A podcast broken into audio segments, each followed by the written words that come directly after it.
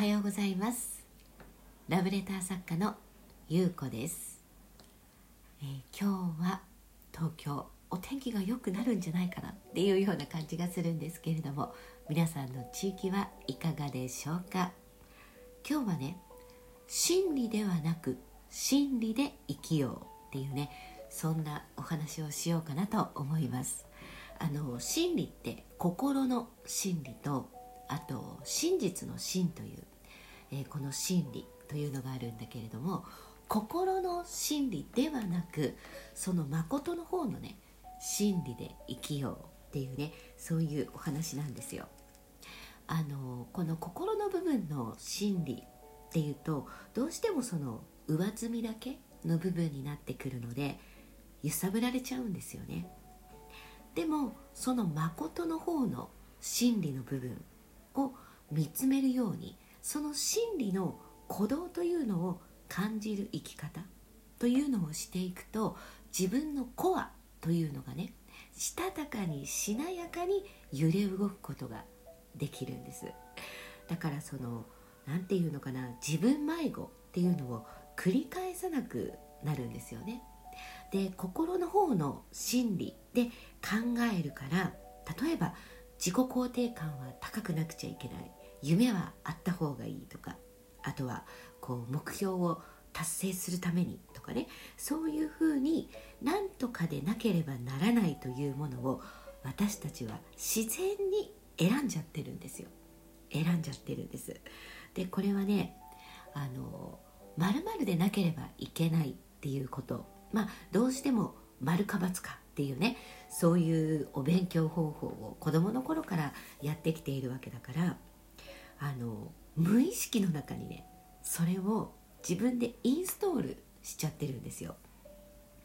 だから私はねよく言ってるどっちでもいいんだよっていうこれがね真実なんですよ。あの誠の方の真実なんです。よく中庸とか言われているその真ん中の部分ですね。っていうのはどっちを選んでもいいどっちも選べる自分っていうゼロポイントにいるっていうことなんですね。そこで、えー、陰と陽とかねそういうプラスとかマイナスとかって言われているその両方があるっていうことなんです。だけれどもどうしても私たちっていうのは〇〇でなくてはいけないという情報だったりとか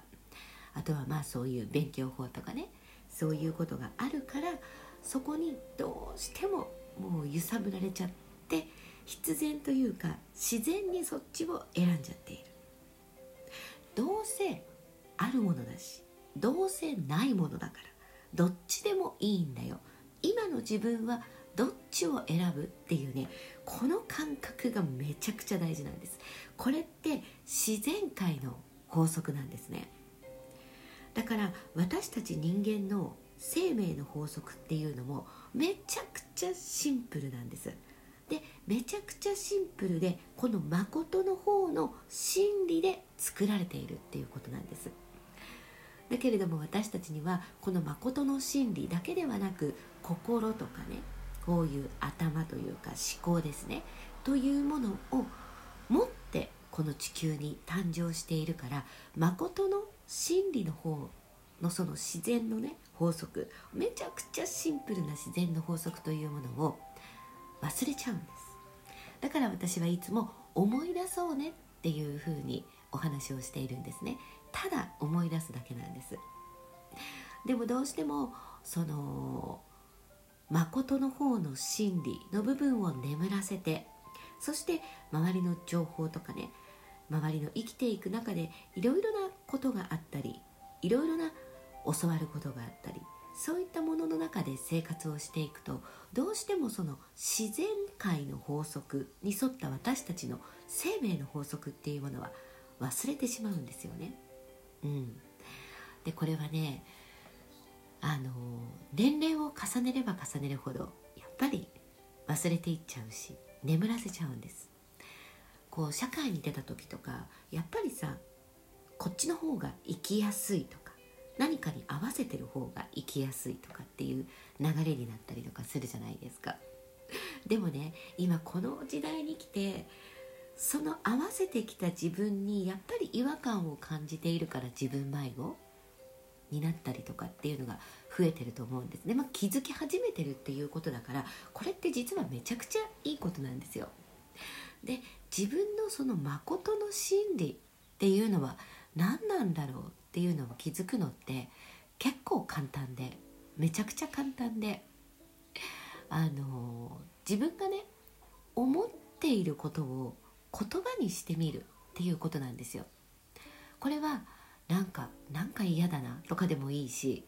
えもうなんでこんな幸せなんだろうとかいやなんかこれめちゃくちゃうまくいっちゃうとかいろいろその時に感じることってあると思うんですね。でこれがこれに対してもいいとか悪いとかがないからとにかく言葉にしてみるっていうことなんです。あのまあ私の場合はノートに書くっていうのがすごく好きなのであのお気に入りのノートに書くでもいいですで書いたらそれを絶対にね言葉に出してもらいたいんです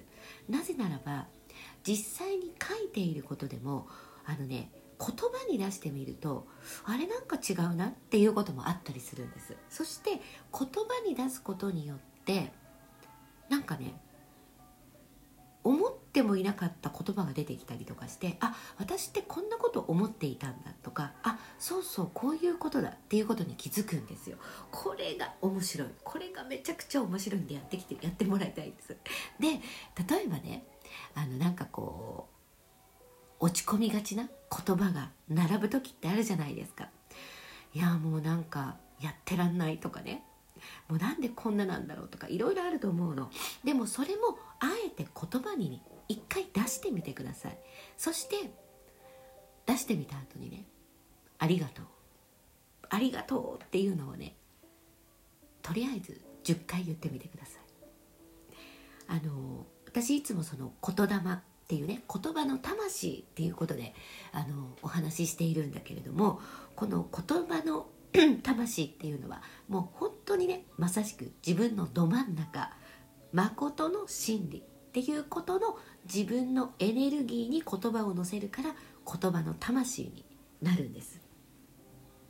であのやっぱりね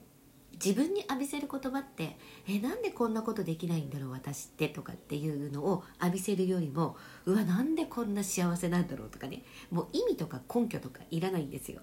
その言葉はやっぱり1億倍力強いんですね。なのであのできるだけ自分には気持ちいい心地いい言葉をシャワーのように浴びせるっていうのが大事なんだけれどもでもさいつもいつもそんなことばっかりじゃないと思うのね。だからあえてそういう自分がうわーって思うようなことでも言葉に出してしまってその後に「ありがとう」「ありがとう」とかなんかねもう大好きとか幸せとかねそういうような言葉をまず10回自分に浴びせるっていうことをやってチャラにするっていういうのかな。そういう感覚でやってみてください。本当にねこのねあの言葉の力っていうのは自分が思っている以上にその真理ど真ん中の真理誠の真理っていうものを想像する本当にねこの部分の源になるんですね。えそんなことがあって思われるかもしれないんだけれどもこれ本当にそうなんですよ。なのでねあの例えば何か自分が思ったこととか別にないしとかっていう人はあの漫画もいい絵本でもいい本でも自分が好きだなと思うページの部分を声に出して読んでみてください。あまあ朗読みたいなもんですね。これねあのそのね自分にシャワーを浴びせるっていうこともそうなんだけれどもこの朗読ってすごくよくて例えば仕事をしていてもそうなんだけれども、まあ、恋愛とかパートナーシップでも、まあ、友人関係でもね子育てでも何でもそうなんだけれども生きていく中で私たちって必ず言葉を伝えてるんですよね。そしてコミュニケーションと言われる中にこの会話っていうのはやっぱり必然的なものじゃないですか。絶対に必要なもの。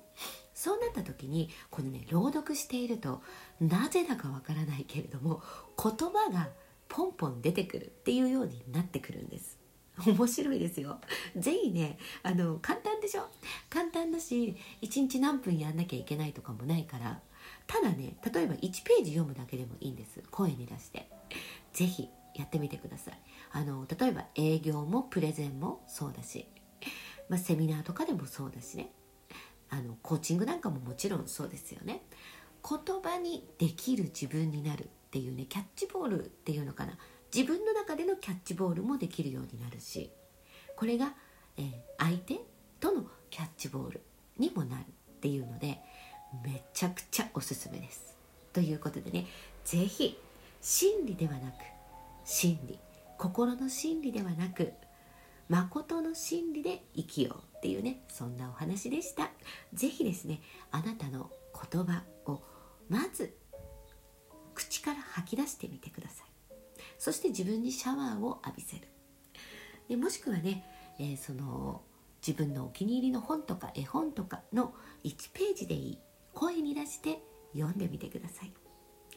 ということでね今日も素敵な一日をお過ごしください。ありがとうございました。またね。